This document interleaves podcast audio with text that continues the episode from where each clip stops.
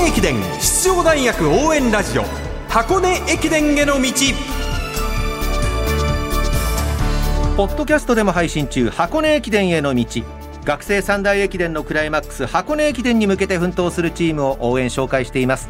文化放送斉藤和美です。そしてこんばんは。ナビゲーターの柏原隆二です。よろしくお願いいたしよろしますくお願いします。今日は中央大学特集の最終日です。吉井大和選手と俊介選手吉井兄弟の素顔に迫るインタビューをお届けしますご存知の方も多いかもしれませんが吉井兄弟のお父さんお母さんも陸上経験者で大和選手の双子の弟太陽さんも中京大学で走っているというまさに陸上一家。はい。ということなんですね。だいぶファンに知られるところとなってきましたよね。なってきたのとここまで陸上経験者が多いと僕はすごいプレッシャーなんです。僕だったらですよだってお兄ちゃんもみんないい選手ってなったら俺もやんなきゃってなっちゃうんで。そうですよね。これはこれですごいすごい家族だなと思います。物心ついた頃から走っていたというのが弟の俊介選手なんですが、お兄さんの大和選手のことはもう本当にちっちゃな頃からいつでもどこでも大和兄ちゃんと呼んでいるそうなんです。いいですね。僕もあのあんちゃんって呼んでます。長男のことそう。はい。あの福山雅治みたいですね福山雅治風に言うことはなかったんですけど、はい、ただそんだけ仲が良かったりとか僕もあのあれですね兄弟全員ちゃんとかくんとかあんちゃんとかまあ次男が玄太っていうんです玄ちゃんとか。仲いいですね。もうそのくらい仲いいんでしょうね本当にね、そうですよね、うん、では中央大学の吉井兄弟大和選手と俊介選手のインタビューです。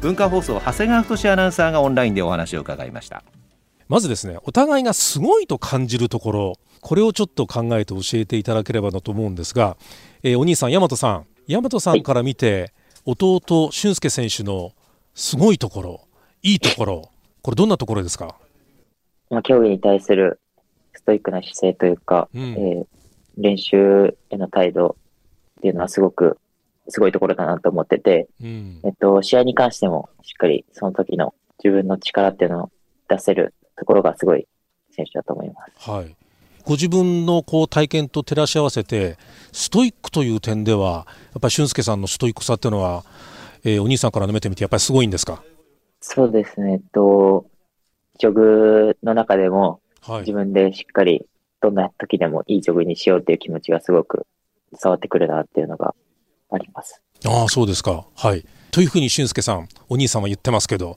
いかがですか？そうです。まあ、まあ当たり前のことだと思ってやってるんですけど、はい、そうやって言われるのはまあ嬉しいんですけど、うん。まだまだ自分としてもうん。もっとやっていかないと思ってるので、いけないので、はい。これでいいんだと思わず、はい。もっとストイックにやっていきたいな。そうですか。はい、はい。じゃあ逆に今度は弟駿恭選手から見て、えーお兄さんの大和選手のすごいところってどんなところですか？そうですね。まあ、怪我明けだったり、全日本のアクシデントの時は、本当に練習できてない時間が長かったりする中で、前日の調整だけで、まあ、あそこまで走れるっていうのは、持っているものが違うのかなって感じますね。なかなかこれはちょっと自分にはまだ真似できないなっていう感覚ですか？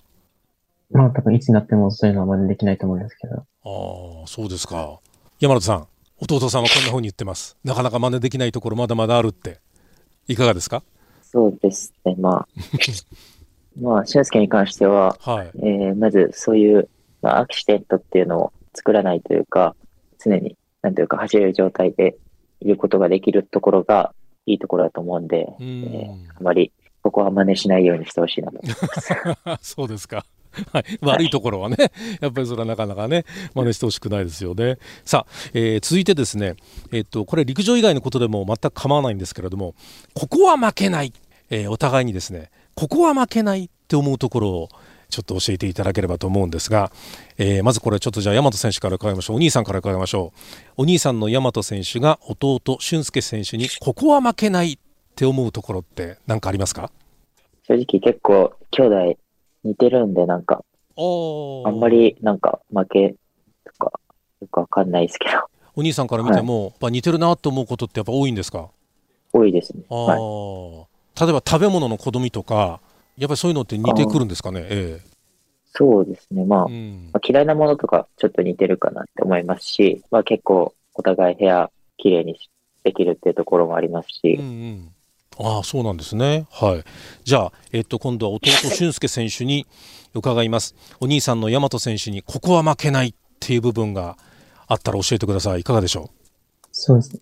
ご飯の食べる量ですかね。う。ああそうですか。あのーものの指導によりますとですね、えっと、俊介さんは特技大食いってなってますね。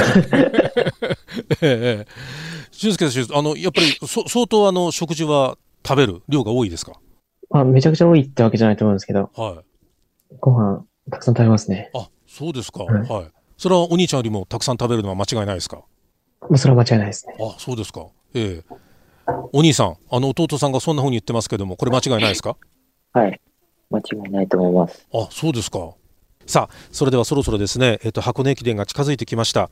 えっとお二人にですね、箱根駅伝に向けた意気込みをそれではそろそろ最後に伺いたいと思うんですが、じゃあ弟の俊介選手から聞きましょう。えー 初めての箱根駅伝挑戦になります。えー箱根駅伝に向けてのこう意気込みを教えていただけますか？まあ、箱根駅伝、まあまあ、特別強い思いとかあまりなかったんですけど、まあ、いつも全日本悔しい思いをして、まあ、自分を超えちゃいけないっていう気持ちがあって、まあ、あとは、すごく1年間先輩方、特に4年生、すごくお世話になっているので、本当に、あと1ヶ月しっかりと調整して、完璧なコンディションで、完璧な走りをして、4年生に恩返しをしたいです。そうですか。はい、はいえーどこの区間を走りたいみたいなことはちょっとそろそろ考えてますか？いや、もともと1区行きたかったんですけど、今はもうどこでも走れる準備をして、任された区間はい。行きたいなと思います。はい。一区走りたいと思う理由は何ですか？まあ今は1区じゃなくてもいいと思ってるんですけど、まあ、その時は、まだ一人で20キロ押していける自信がなくて、まあ人の力を借りながら走れる1区がいいかなと思ってました。そうですか。じゃあ、はいいずれはあのお兄ちゃんが素晴らしい記録を出した一区で勝負したいっていう気持ちもやっぱり当然あるわけでしょう。いかがですか？そうですね、まあ、入学としてはそういう気持ちもあったんですけど、もっと力をつけていけば 1, 区じゃなくてやっぱり2区、2区であったり、そのエース区間を走りたいっていう気持ちが今の強いでそうですか。す。はい。はい。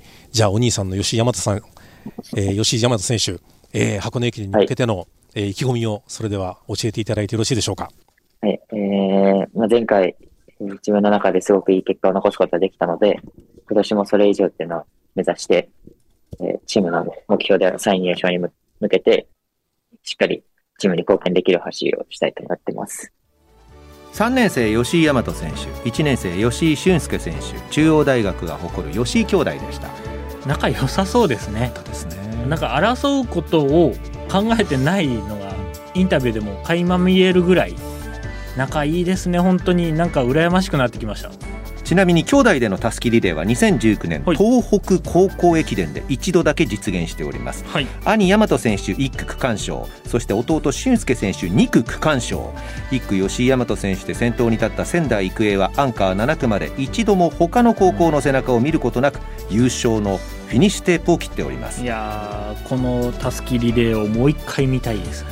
そうですねそしてプラスですよ。先日行われた福岡国際マラソンでコーチの大石港さんが MGC を獲得したと。あ中央大学 OB で今コーチのはい。大石湊さんですね、こんな近くにマラソンできるスタミナのある選手がいるわけですからこれ不安はそりゃなくなるわなと思いますよね。そのあたりもやはり育成っていうところは充実してきてるんだろうなと思うのでこの長い距離に強くなった中央大学見てみたいですよね。ナビゲーター柏原隆二さんでした。ありがとうございました。ありがとうございました。中央大学特集でした